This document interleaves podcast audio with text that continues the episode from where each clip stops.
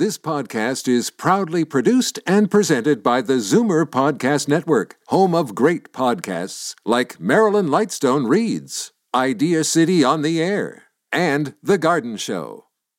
The most memorable interviews and listener calls from the week that was on Fight Back with Libby Znaimer. Welcome to the best of Fight Back with Jane Brown. Good afternoon. Welcome to the Saturday edition of the Best of Fight Back from the week that was. Fixing healthcare, home care, and long-term care are becoming the dominant election issues, with the Ontario vote just over a month away. All three leaders, the PC's Doug Ford in his bid for re-election, NDP leader Andrea Horwath, and the Liberal Steven Del Duca are all focused on issues around older voters. Certainly, this is a smart strategy since Zoomers, especially those between the ages of 65 and 74, turn out in the highest numbers, with 75% committed to voting in elections. And it's also people in this age group who do not want to end up in long term care homes when they become elderly after hearing horror stories of neglect and isolation during the pandemic. The progressive conservatives have announced a billion dollars over three years for home care. The New Democrats have unveiled a platform to fix home care and senior care and take profits out of nursing homes. And the Liberals are also promising to expand home care with a commitment to get rid of for profit care by 2028. On Monday, Libby was joined by the Zoomer squad to discuss this developing dynamic in the Ontario election campaign. Peter Muggeridge is senior editor of Zoomer magazine. Bill Van Gorder is chief operating and chief policy officer of CARP. And David Kravitz is chief membership officer at CARP and vice president here at Zoomer Media. I think it's great that everybody's talking about it. I think the best thing that can happen to seniors in Ontario is to have all three parties uh, fighting over uh, how to correct the many problems that we have and getting into a debate about what to do. So there's nothing in here not to like. I would just caution everybody that none of this stuff is ideological or philosophical. They're all going to claim to want to do it. The proof will be in the execution. And what we've suffered from in the past is you know, lousy execution. So let's see whether they can implement this. Bill, is it enough? No, it's not. It's not enough. We're so far behind in in home care for the province that uh, uh, almost uh, anything that they promise is not enough. Is it a start? Uh, yes, it could well be. Although there's some glaring uh, uh, pieces that that aren't in uh, this plan, uh, not only a detail of how they're going to carry it out, but it appears that all the money that they're uh, they're looking at is going to support uh, government supported uh, home care. And one of the big issues, of course, is that uh, a lot of people depend and continue to depend on private home care, and there's nothing in it that looks like it's going to help them except uh, if they raise the salaries in the uh, not-for-profit government, and they're going to steal employees uh, from the uh, for-profit. So we'd really like to see them deal with that uh, with that issue and explain how they're going to make sure that everybody who needs home care gets it, no matter what the source of their supply. Peter, whether it's enough funding or whether you know the system can handle. Um, home care right now. I, I think it's very interesting the language they're using. It's home care. They're just for the first time. It's sort of this is a huge promise that you know we're doing home care, and we haven't seen that language in any promises anywhere. So I, I think that's a major step forward. And uh, you know, once something gets funding, it generally gets more funding and gets more attention, and it sort of it snowballs. Its effectiveness snowballs. So so I think that's a very important first step to get it into the uh, you know out there into into the media so people people can see you know how important this issue is. CARP's been hammering it for years, and it's out there now. So so that's a good step. That's a very interesting point, Peter. And David, we're mm-hmm. also hearing from the opposition. The NDP uh, leader just unveiled, unveiled her platform, and she's talking about taking better care of, of, of seniors and fixing everything. And uh, of course, uh, she could not answer the question of where the money's going to come from. Well, none of them can. It's easier to promise it and spread it out over time. Um, but I'm I'm a little bit with uh, you know Peter on this that if the language changes, if the focus changes, if they're all promising home care, it's almost like they're inviting uh, us to scrutinize outcomes for the first time. And the more there, uh, the more it becomes a topic, the more the dialogue goes deeper. And some of those issues, uh, you know, you just made the point about middlemen, for example. I remember last week on your show, I was there that uh, horrible call, a very distressing call from the lady whose husband finally got into the new facility in Ajax, but how exhausting it was for her to deal with home care, to find out where to get home care, home care workers not showing up on time. Uh, it was a, it was a, I've, I've been haunted by that call almost all week, how terrible her experience was in trying to deal with the home care system. And that's where, you know, the proof will be. We can make an announcement. We can we can throw money at it, and it's we should applaud that. It's great. Finally, waking up that this is a major topic. Let's see you perform. Let's see you deliver. And um, they're inviting that kind of scrutiny by making these promises. Shame on us if we don't uh, subject to them to that scrutiny.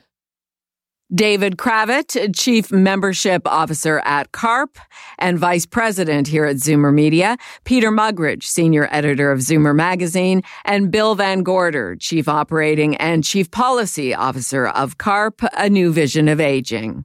This is Zoomer Radio's Best of Fight Back. I'm Jane Brown. We learned earlier in April that Russian and Belarusian athletes will be banned from Wimbledon this year, the prestigious Grand Slam tennis tournament run by the private All England Club, where they make their own rules. Members of the ATP, which governs men's professional tennis, are not on side with this decision. Some Russian artists have been barred from performing, like soprano Anna Netrebko at the Met in New York City. The Canada Council for the Arts has announced the withdrawal of support from partnerships and projects involving Russian or Belarusian artists. But there are many people on the other side of this debate arguing that it's not fair to individual Russian athletes and artists, and them playing or performing won't have much impact on Vladimir Putin's war. To discuss, Libby was joined on Monday by Katia Grubisic, a Canadian writer, editor, and translator who made that case in The Walrus. Svetlana Dvoretsky, Russian Canadian president and executive producer of Show One Productions, and retired Ukrainian professional tennis player Alexander Dolgopolov, who is living in the capital, Kyiv. I think that's the right decision because Putin uses uh, uses their sports for propaganda very much, and at the moment we've seen very very poor uh, reactions from Russian tennis players. They haven't spoke up. They haven't really made any actions. There was one or two people saying just no war, which is for me, with the magnitude what's happening here, is uh, is a little bit weak. I think that's uh, the correct uh, take, to be honest. And also, I believe that the magnitude of what's happening here, you know, like every day we are seeing these tens of different uh, messages of children rapes, which is the most painful stuff that we see, and uh, it's massive. It's not. It's systematic. It's not like uh, one time here and one time there, which obviously happens on wars it's terrible what's happening, and I think that tennis has to stand up stronger, not just say they condemn it and uh, do nothing. And I think the sport is uh, is politicized in uh, in Russia, so for me, it's a fair decision. I am now joined by Katia Grubisic, Canadian writer, editor, and translator, and Svetlana Dvoretsky, a Russian Canadian president and executive producer of Show One Productions, who has brought many Russian artists to Canadian audiences. What is your take on this?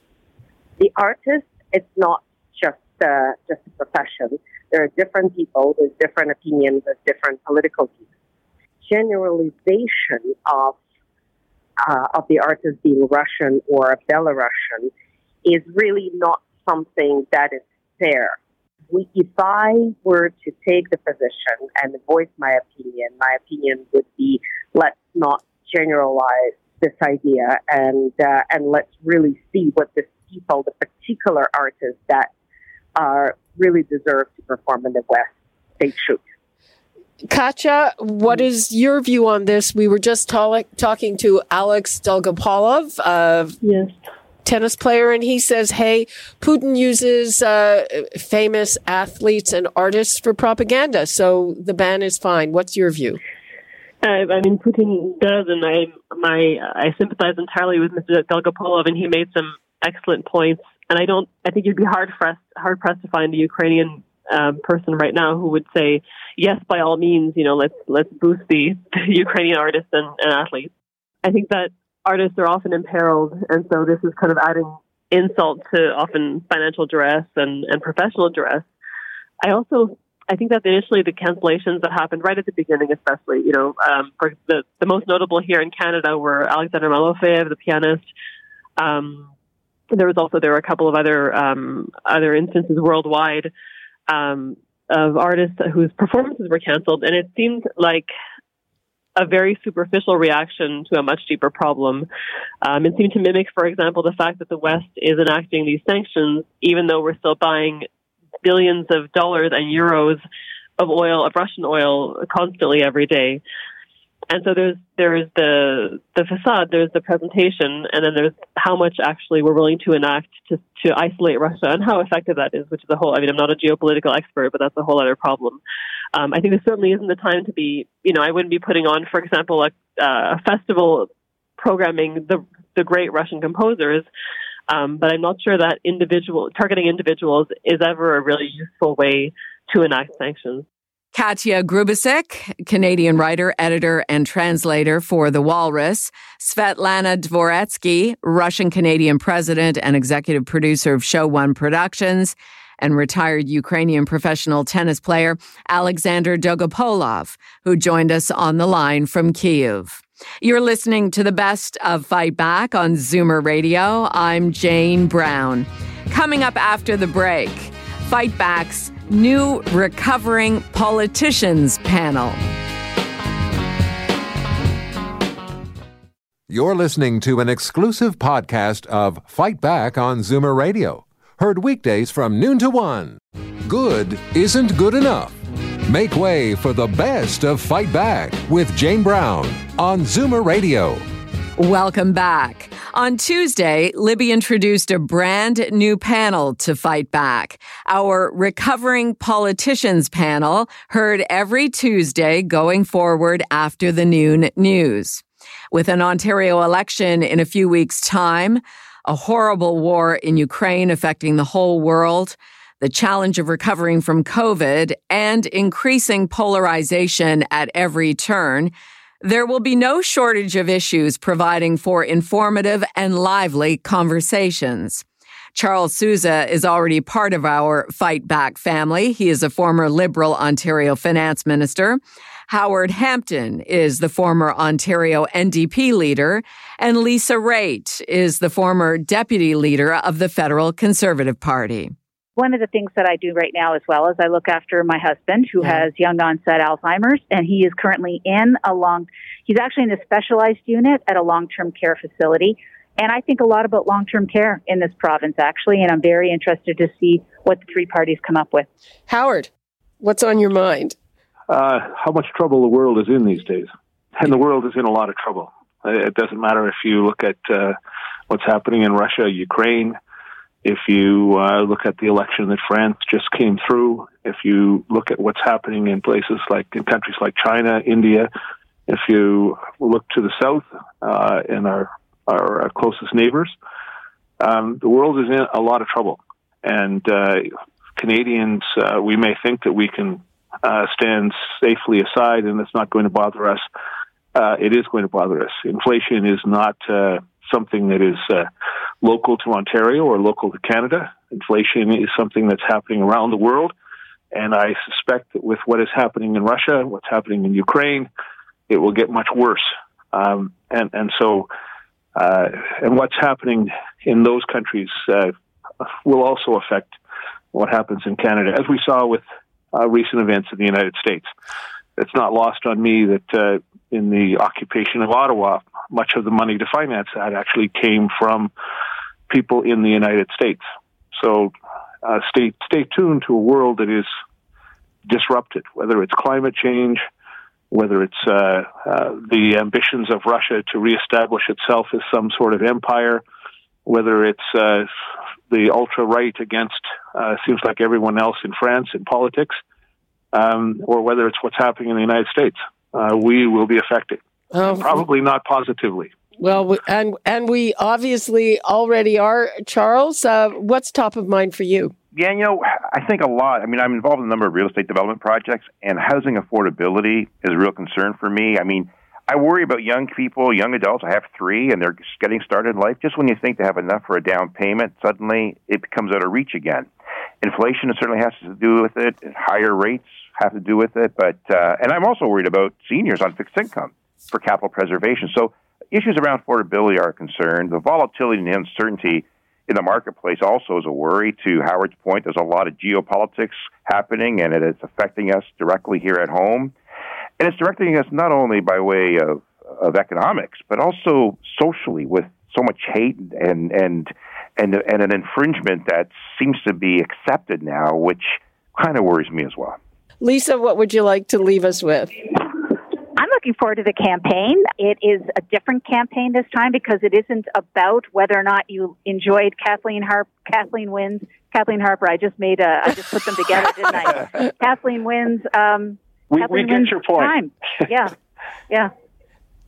And Charles, last twenty seconds to you. Well, you know, Howard talked about peace in the world, and uh, and I'm talking about peace at home too. And to everyone's point, we sort of want a bit more decorum and a little bit more respect. I'm I'm excited about the campaign that's coming up, maybe a bit more than most, uh, because frankly, uh, I want to see what what we're able to address as it relates to this whole notion of free speech, the hate that seems to be out there, and how is it that these uh, leaders are going to perform, and how are they going to debate, and how are they going to show some respect for one another as we go forward. I respect my colleagues here on the phone because I've worked with them in some capacity or another, and this is what it's all about: is recognizing that we may have different partisan views, but we always respect one another for their desire to make Canada, Ontario, a better place. Charles Sousa, former Liberal Ontario Finance Minister, Lisa Raitt, a former deputy leader of the Federal Conservative Party, and Howard Hampton, former leader of the Ontario NDP. Fight Back's new Recovering Politicians panel heard every Tuesday after the noon news. This is Zoomer Radio's Best of Fight Back. I'm Jane Brown. Is social media about to become even more problematic and pervasive than it is now? Elon Musk, the world's richest man, is buying Twitter for $44 billion and taking it private, saying he wants more free speech, while free speech is often code for hate speech conspiracy theories and all kinds of misinformation. If you're in the news business, you have to be on Twitter to be on top of the latest developments from verified sources, of course. And for now, Musk is promising to make Twitter better. For reaction, Libby was joined by Carmi Levy, technology analyst and journalist based in London, Ontario. Well, I think on the surface, it's easy to look through that lens. He's been on Twitter for years. He's got 83 million followers. He's an active user of it. He's used it to make most of his major announcements for his other companies, including Tesla and SpaceX, as well as Neuralink and the Boring Company and others. So you know, he recognizes the power of Twitter, but he hasn't been very happy with how the company has been run for a number of years. And he's complained pretty openly about it. And he's tried to petition leadership from the outside. Uh, and I guess he probably reached a point where he figures, hey, I'm the world's richest guy.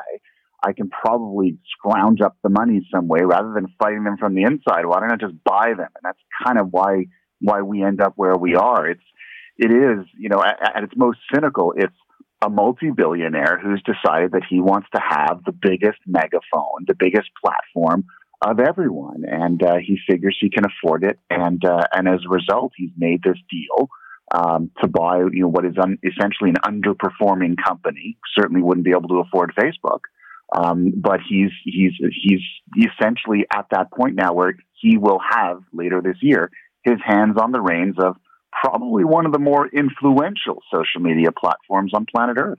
He himself has uh, posted some things that are uh, kind of unsavory.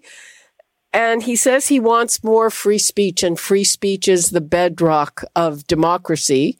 Uh, true, but uh, I think that, say, free speech uh, in conspiracy theories is antithetical to democracy. What do you think is going to happen? Do you see an explosion of the bad stuff?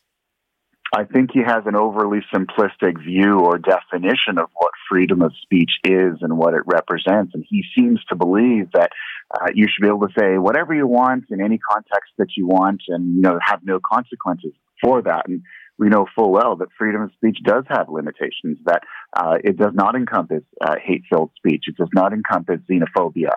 Um, that you know there are protections for those who would be bullied and stalked uh, and Twitter, unfortunately, has a terrible track record in that regard. Early on in its history, it became known as a very toxic platform because its architecture is wide open. Anyone can, can reach out to anyone else. There aren't the kind of the natural protections that are built into other platforms. Uh, and so the company has introduced uh, restrictions, updates to its terms of use, its terms of service to curb those extremes of behavior. But it never quite figured it out. It never quite solved it. Now along comes Elon Musk basically saying, well, those content moderation tactics and tools and rules, those amount to a violation of freedom of speech, which we all know is logically wrong, but it's essentially a dog whistle to those who would use the platform for darker purposes. And I fear that Elon Musk owning the company will open the door to that, that essentially anyone who wants to pursue those extremist views and doesn't want to be uh, held accountable for them, doesn't want to face the consequences, guess what? We now know what your favorite social media platform is. One good thing that he is promising to do is to get rid of the bots.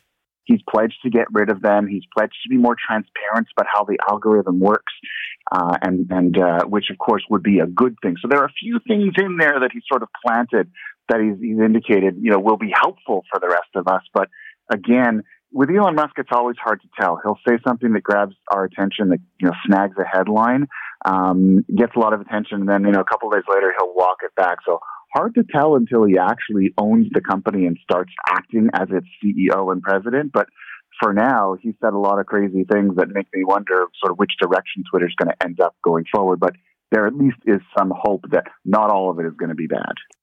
Carmi Levy, technology analyst and journalist in London, Ontario. I'm Jane Brown, and this is Zoomer Radio's Best of Fight Back. Still to come, what you had to say about the week that was, and the Fight Back Knockout Call of the Week. You're listening to an exclusive podcast of Fight Back on Zoomer Radio, heard weekdays from noon to one. Zoomer Radio, pulling no punches with the best of Fight Back with Jane Brown. Fight Back with Libby Znaimer has the most informed guests on the week's hot topics. And we also rely on you for your valued opinions. We've gone through the audio. Here are some of the best calls of the past week. Eileen phoned from Newcastle to talk about banning Russian athletes and performers from competition and the stage. I agree with uh, excluding the players. Unfortunately, it's very unfair for the players, the tennis players, but anything we can do is to stand off against Putin to show our disapproval of what he's doing in Ukraine I, I think we have to do it. We've got to we've got to keep hitting him with things, and you know we all like to have a famous athlete in our country. We all like to boast having the top athlete, and I oh. think anything we can do, stand up against him. We have to do it. And now, Fight Back's Knockout Call of the Week. There were a lot of great calls this week, but the winner of the Fight Back Knockout Call of the Week is Bob in Woodstock about his thoughts during Ontario Budget Week and the lead up to the provincial election call. I'm not impressed with the Ford government. I do realize they inherited quite a mess from the Liberal government. The whole thing with government coming along, making all kinds of promises when they want something from us, I think they have to go on their track record where they really didn't give us anything. I wish there was somebody to vote for. I don't see anybody with enough backbone to do anything. They they go whichever way the wind happens to be blowing. That does it for today's Best of Fight Back on Zoomer Radio. If you'd like to qualify for the Fight Back Knockout Call of the Week, phone us noon to one weekdays. Or if you have a comment, email us at fightback at zoomer.ca. Follow us on Twitter at FightbackLibby and call our Fightback voicemail anytime at 416 367 9636. I'm Jane Brown. Join me again at the same time tomorrow when we'll round up the rest of the best of Fight Back. The Best of Fight Back is produced by Jane Brown, Justin Eacock, and Zeev Hadi, with technical production by Kelly Robotham. Executive producer Moses Znaimer. This podcast is proudly produced and presented by the Zoomer Podcast Network, home of great podcasts like Marilyn Lightstone Reads, Idea City on the Air, and The Garden Show.